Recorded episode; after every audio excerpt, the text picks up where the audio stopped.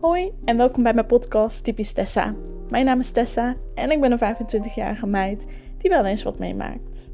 Mijn vrienden en familie kennen mij als flap uit en iemand die graag verhalen vertelt. Sommige dingen zijn heel herkenbaar voor heel veel mensen, maar er zijn ook wel wat dingen die ik meemaak die onder typisch Tessa-situaties kunnen vallen. Er kriebelde al maanden het idee om een podcast te beginnen om deze gekke, grappige en bizarre verhalen de wereld in te brengen.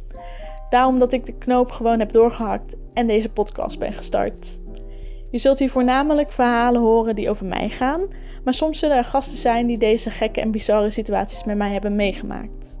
Om een leuk voorproefje te geven, in een van deze komende afleveringen ga ik vertellen hoe ik vriendinnen ben geworden met twee meiden van mijn studie om een gedeelde foto op de tijdlijn. Daarnaast ga ik het hebben over hoe een saaie date werd verstoord door een bizar toeval en dat mijn tante een seriemoordenares heeft gekend. Ik wens jullie veel luisterplezier toe en tot de volgende keer. Doeg!